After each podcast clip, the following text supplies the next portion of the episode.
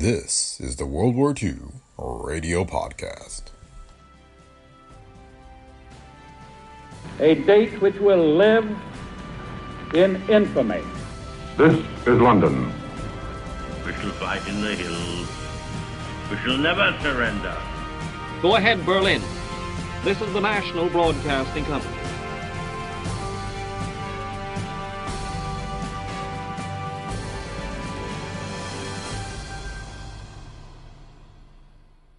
Welcome to the World War Two Radio Podcast. The goal of this podcast is to present the original radio broadcast from eighty years ago during the days of the war, with the occasional more recent radio program about the war. Today we have Gabriel Heatter in the news, as it was broadcast over the Mutual Broadcasting System on February first, nineteen forty-four. The legendary radio commentator offered nightly news and analysis throughout the war to millions of listeners. Mutual was founded in nineteen thirty-four and at one time had more affiliates than any other radio network. Despite that, it's barely remembered today. That's probably due to the fact that it was the only one of the big four radio networks to not expand into television due to its always shaky financial situation. Still, Mutual continued to exist as a radio network through a series of owners until nineteen ninety-nine. The World War Two Radio Podcast is a Brick Pickle Media production. If you like the show, please leave feedback on Apple Podcasts, Spotify, or wherever you listen. Be sure to visit our website at brickpicklemedia.com slash podcast, where you find links to past episodes and other information. Thanks for listening, and we hope you enjoy today's episode of the World War Two Radio Podcast. Time for Gabriel Heatter and his up-to-the-minute news of the world, brought to you by Forhan's. F O R H A N S, Forhan's toothpaste. If your gums bleed when you brush your teeth or are tender to touch, listen carefully. These are often signs of gingivitis, a common gum inflammation which four out of five may have. If prompt attention isn't paid, it may lead to pyorrhea with its receding gums and loosening teeth, which only your dentist can help. See your dentist. And at home, help guard against gingivitis by massaging gums twice daily with Forhan's toothpaste. Forhan's is the formula of Doctor R J Forhan, the first and original toothpaste for both massaging gums to be firmer and cleaning teeth to their natural brilliance. And now, Gabriel Heatter. Good evening, everyone. We're claiming retribution tonight, swift and sure, for Americans who were tortured by the Japs. We've knocked out one hundred twelve Jap planes in our landing operations on the Marshall Islands. This will not be another Tarawa, where the landing cost was so heavy. No, indeed. We've established our beachheads and our losses were moderate. We've landed squarely in the very center in the Marshalls. And that makes it clear we're fighting for the whole business, all thirty-two islands. No isolated landing at some weak spot. Squarely in the center. Unofficial reports indicate fifty thousand Americans have come ashore, Marines and regular Army men, and our losses? Moderate. Be sure the heaviest fighting remains ahead. It will be hard, long, and it may be costly, for this is a rich prize.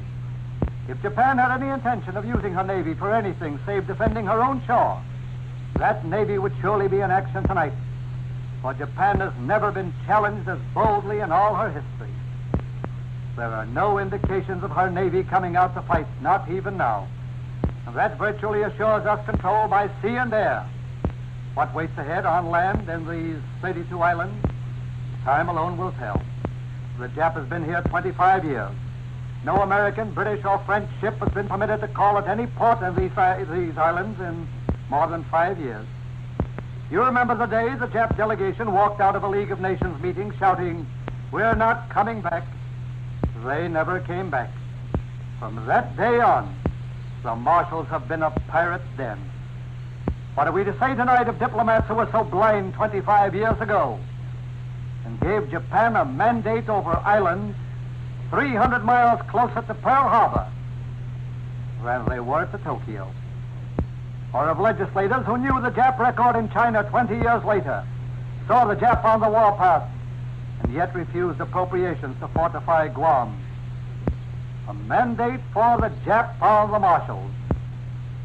Did anybody ever bother to examine a map twenty-five years ago to see what bombers taking off from the Marshalls would do to Americans on Wake Island. Mandates for the Jap, tears for China, oil and scrap for the Jap, and Pearl Harbor for Americans. Tonight we're pulverizing that mandate on the Marshalls. And we're going beyond that, too. Just a short time ago, General MacArthur, MacArthur reported three new heavy raids on Rabaul. No figures given on the number of Jap planes shot down. There must have been many. Our total for January was well over five hundred at Rabaul alone. We're moving along faster than many people realize. Guadalcanal, Tarawa, Finschhafen, now the Marshalls.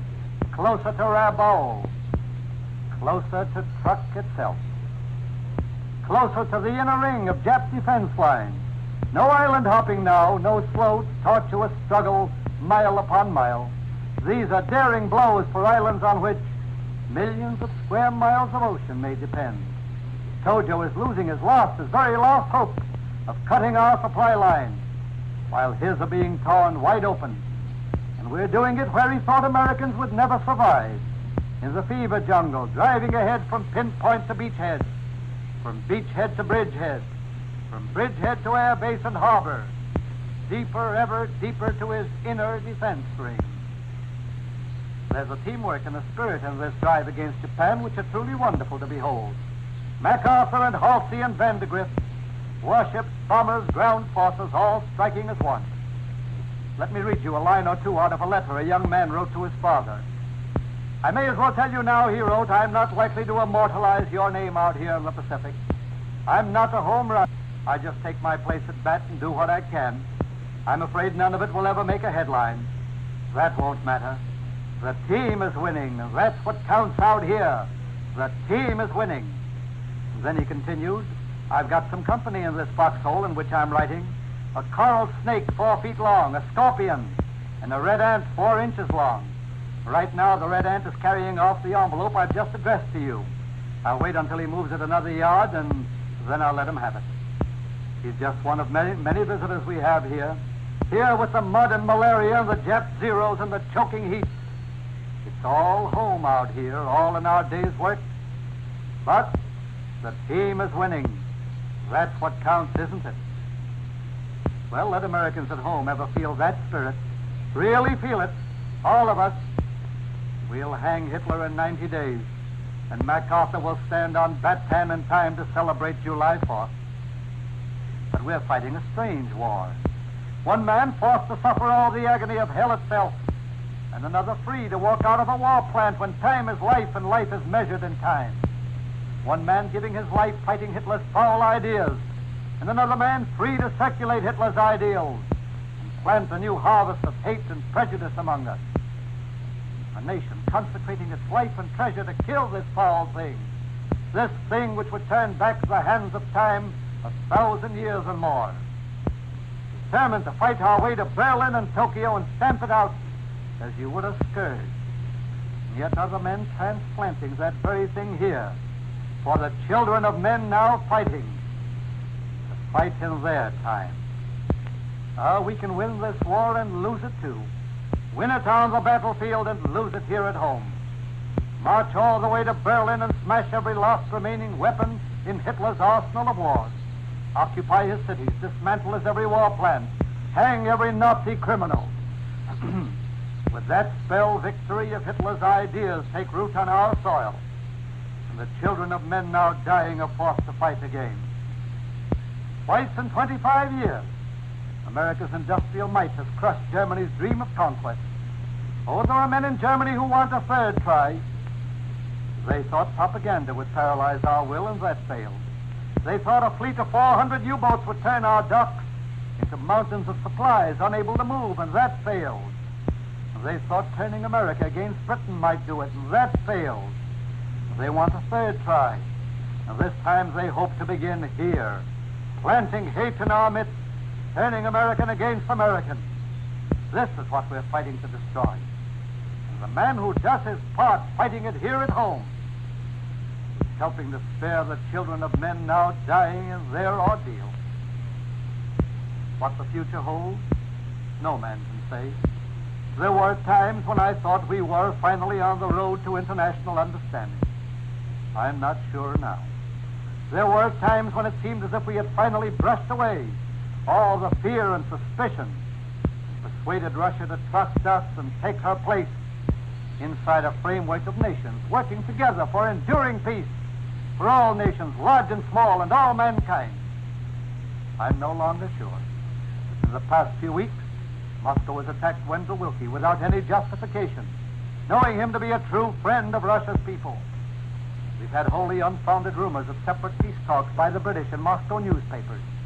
We've seen Mister Hull's offer to bring Russia and Poland together turned down. And today Izvestia published a violent attack on the Vatican. Well, unless a man has made up his mind that Russia can do no wrong, can never be mistaken, unless a man has made up his mind to yield to Russia on every point, you'll feel a disquiet tonight and an apprehension. You'll feel someone in Moscow may be trying to find some question on which to provoke a quarrel. I'm not saying anyone is doing that. More and more one feels, come what may, anywhere, Americans who believe in this dream called America will have to stand together and make desperately certain everything we are fighting to destroy on the blood-stained roads of Europe and Asia will not take root here. This is my war aim. This is war aim enough for me. Well, ladies and gentlemen, may I take half a minute, please? You're always kind enough to let me do it. Thank you very much. It's about personal fitness, and that's important, isn't it, for us all? Well, that calls for healthy teeth, and healthy teeth need firm gums. Soft gums may mean gingivitis. Four in every five persons may be subject to it at times, young, old, and middle-aged. It creeps in like a saboteur without warning. Your dentist ought to see your gums four times a year. And at home, more and more people are using a four-ounce gum massage. Just put some four ounce toothpaste on your fingertips. Massage it on your gums. Do it every time you brush your teeth. Urge your children to make it a daily habit. It's a fine, exhilarating feeling. four ounce on your toothbrush. That's for the natural sparkle in your teeth. four ounce with massage on your gums. You'll like it, I'm sure. Well, Moscow is broadcasting important news.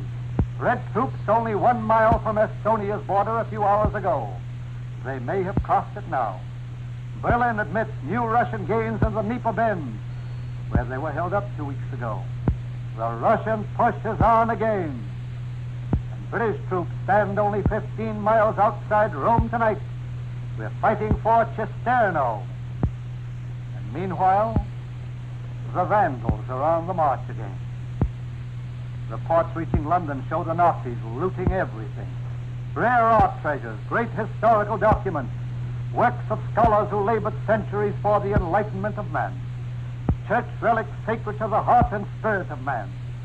Town after town, in every church, museum, and library or town building, wherever the Nazi finds anything men venerate, here Germany's Vandals loot, pillage, destroy, pollute, and lay waste. Nazi incendiary squads whose orders are to burn anything other men treasure. Is it a rare parchment? A book? Has some great scientist or thinker labored over it? Does it raise man's spirit to a better, nobler concept of life? Burn it is Hitler's cry. And the incendiary squad burns everything. Great scholars in Italy, leading churchmen, petition and implore. And they send appeal after appeal, pointing out these relics have no military value. And men are bewildered by the Nazi cruelty.